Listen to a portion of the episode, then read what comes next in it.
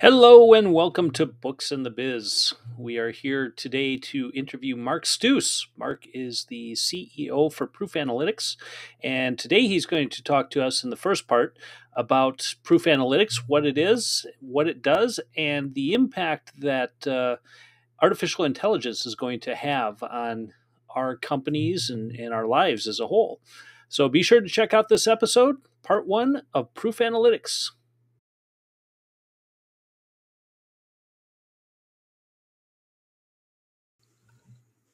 Hello and welcome to Books in the Biz. I am here with Rich Veltri. Rich, how are you doing? I'm good, Dan. How are you? I am doing wonderful. And we have another guest today, and, and this is going to be an interesting discussion in AI. Mark Stouse, and your company is Proof Analytics, correct? That is correct. Awesome. Got it right. I'm working on these name things. Oh, Mark, uh, we connected a little bit ago, and, and like I said, you know, we've we've done our top 10 for 2023 and one of the things we did talk about was ai and it was quite uh, apropos that uh, you popped up in my feed and uh, would love to kind of get an understanding of, of what you're doing in ai and how it's going to impact business. So why don't we start by uh, why don't you tell us what proof analytics is?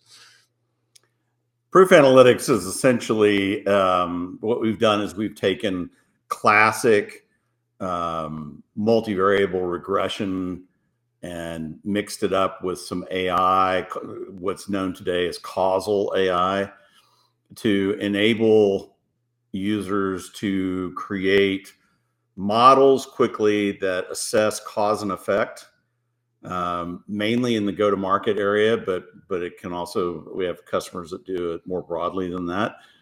Um, and so, like, all what's what's the effect of all of my marketing spend on my sales performance, right? Mm kind okay. of a classic example of cause and effect analysis. Um, it you know includes things like time lag, which is super important because nothing happens right away. And if you don't have an assessment of time lag in there, you will never find the value because you won't know where in the calendar to look. Mm-hmm. Uh, so it's it's that kind of thing. It is the fundamentals of any budgetary business case that's ever been written. For the last 15 years, you know, business cases have kind of faded um, because the the cash, the, co- the cost and availability of cash was so low and easy, right? That mm-hmm. everybody just said, ah, you know, who cares, right? um, and uh, and that has obviously changed a lot, and so uh, the budgetary business case has new vogue uh, today in in uh, corporations, and probably will stay that way for at least the balance of my career, and probably a lot of the a lot of your listeners as well. Okay, um, so I know you mentioned kind of go to market is the the target for this. Kind of walk me through an example of of where this would be used or what type of products this would be used on. Uh, it actually cuts across all industries, all verticals, okay. right? Uh, it's not um, it's not even about marketing per se. It's it's a this is the classic math that underlies the scientific method of inquiry, right? So it doesn't really matter what you're studying. It could be climate change, it could be epidemiology, it could be the the impact of of uh, all the different components of go to market, right, on each other. Net of all of the externalities, right, that are either speeding you up or slowing you down. So if you want to understand if if so the big the big word that everyone's tossing around right now is efficiency cost efficiency things like mm-hmm. that right? But before you can do that you have to know what's effective what's working what's not working. In fact the biggest contributions to making your overall operation more efficient is to find out what's not working and stop doing that thing right I talk a lot about that. Yeah. Yeah, and so we we are. That's really what we do. I mean, we we're we do some services around this, but we're primarily a SaaS uh, uh, company. So this is a piece of software that that is um, streamlined so that analysts on the back end can model things very quickly to meet the needs of business users.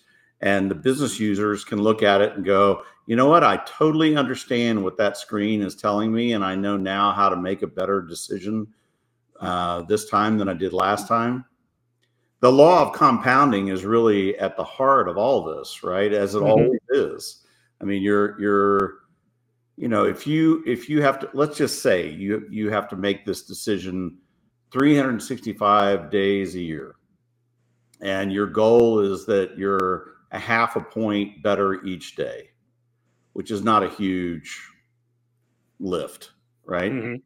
It, you know, proof can help you do that. You know, the, the math, forgetting the product for a second, the, the underlying math can help you do that. Um, if you aggregate that over a whole year, you're talking you're talking about something like almost two thousand percent improvement annualized. Mm. Anybody would say that that's a major uh, triumph. If you cut it in half, it's still a triumph. If you cut it in half again, that's it's still good, right? So I, I, that's that's really the the essence of it right there. But in you know the only people who historically have thought about this issue in those terms are finance people or business people, business leaders who happen to have that kind of bent. So recent, you know, the last 18 to 24 months has, to varying degrees, obviously, this is a bell curve, right, um, of mm-hmm. people, um, convinced more and more and more people to have that point of view. And so, not just for proof, but for the whole analytics business in general, right? It we're kind of in a hot zone right now. So, how did you get down this path? Is your background primarily IT, and no, actually, I'm a I'm a marketer, right? Okay. yeah.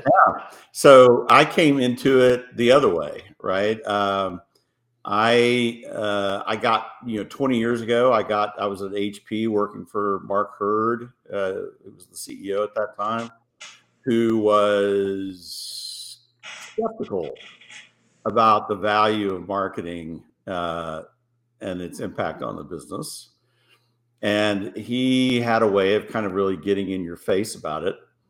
Uh, and so things got rather existential. And so we, you know, I, I was just kind of sitting there saying to myself, you know, I either I've got to do something to fix this issue, this question, answer this question. Um, and I and I freely admit at that time I was doing it for purely ego reasons, right? I just couldn't stand the idea that I was not being thought of as significant and meaningful. Um, and so, or I had to just go do something else, right? I was like, I'm so out of here if I can't fix this problem. And um, so I started reacquainting myself, probably by accident, actually, with math. Um, because I'd been kind of like on it. This is this is actually one of the great hilarious paradoxes of my career, right? Because I was I was in total math avoidance to this point, right? And now I'm the CEO of an analytics company, right? So I mean, it's it's you know, the universe has a sense of humor for sure, right? uh, so I uh, I started down this path, right? And uh, and because I was highly incented personally, even though it was ego, so not the best reason, um, I started to really master the math and I started, you know, gradually scaling it. I got a lot of positive feedback across multiple companies uh, about this. I mean, every CEO and CFO that I worked for post Mark Hurd just thought it was just, you know, the cat's meow. And uh, so by the time I was CMO of Honeywell Aerospace uh, under Dave Cote, uh, who was kind of my sponsor, my my patron in in a sense, right? Um, you know, we had gotten it to a very high degree of maturity and success, and it, it was at that point that you started to realize what the real problems were. The real problems weren't solving the the the big questions about marketing's impact on sales. The the real challenge was how do we operationalize analytics at the clock speed of the business so that the output of the analytics is always relevant and becomes part of the warp and woof of the way that businesses make decisions. Because right now, even, right? I mean, data science teams are seen as a day late and a dollar short in many cases, right? They they're asked a question, they don't have the answer. Uh, the business team goes, "Well, uh, we got to make a decision, so we're going to make the decision." And then the data science team shows up three months later with a bunch of insights, and everybody said, "Man, you know that would have been great three months ago, but really don't care today, right?" So, so we were, you know, and we we solved it at Honeywell by brute force. The whole effort was seen as so valuable that we were able to spend eight nine million dollars a year, you know, on, on just that, and um, and it was mainly to hire more and more and more data scientists, right, to get the throughput and the, the, the get the latency down uh, to where it needed to be. So we were we didn't have automation, and you know, and so we were we were just doing what has been the case since 1834 and the Industrial Revolution, right? Just stack more people uh, into the equation, right? So. Yep you didn't have to be a rocket scientist, though, to figure out that A, this was really valuable, and B, there weren't a whole lot of companies who were going to be willing to spend eight or nine million dollars a year on it.